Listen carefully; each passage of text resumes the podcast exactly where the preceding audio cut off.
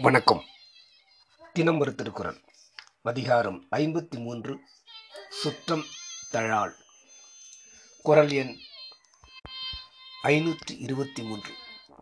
அளவலாவு இல்லாதான் வாழ்க்கை குலவலா கோடின்றி நீர் நிறைந்தற்று. பொருள். சுற்றத்தாரது இன்பத் துன்பங்களில் பங்கு கொள்ளாதவனது வாழ்க்கையானது நீரானது வெளியே செல்வதற்கான வழியும் வந்த நீரை தேக்கி வைத்துக் கொள்வதற்கான கரையும் இல்லாத குளம் போலாகும். விளக்கம். ஒரு குளத்திலேயுள்ள நீரானது எப்பொழுது சுத்தமாகவும் நன்றாகவும் இருக்கும்?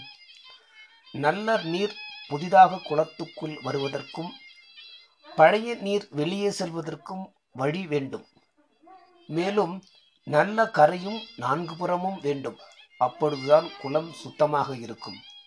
அதுபோல ஒருவனது வாழ்க்கை அமைதியாக இருக்க வேண்டுமென்றால் அவனது இன்பத் துன்பங்களை தம் உடையவனாக பிறர் கொள்வதற்கும் பிறருடைய இன்பத் துன்பங்களை தன்னுடையவனாக தான் கொள்வதற்குமான சுற்றம் வேண்டும். நன்றி.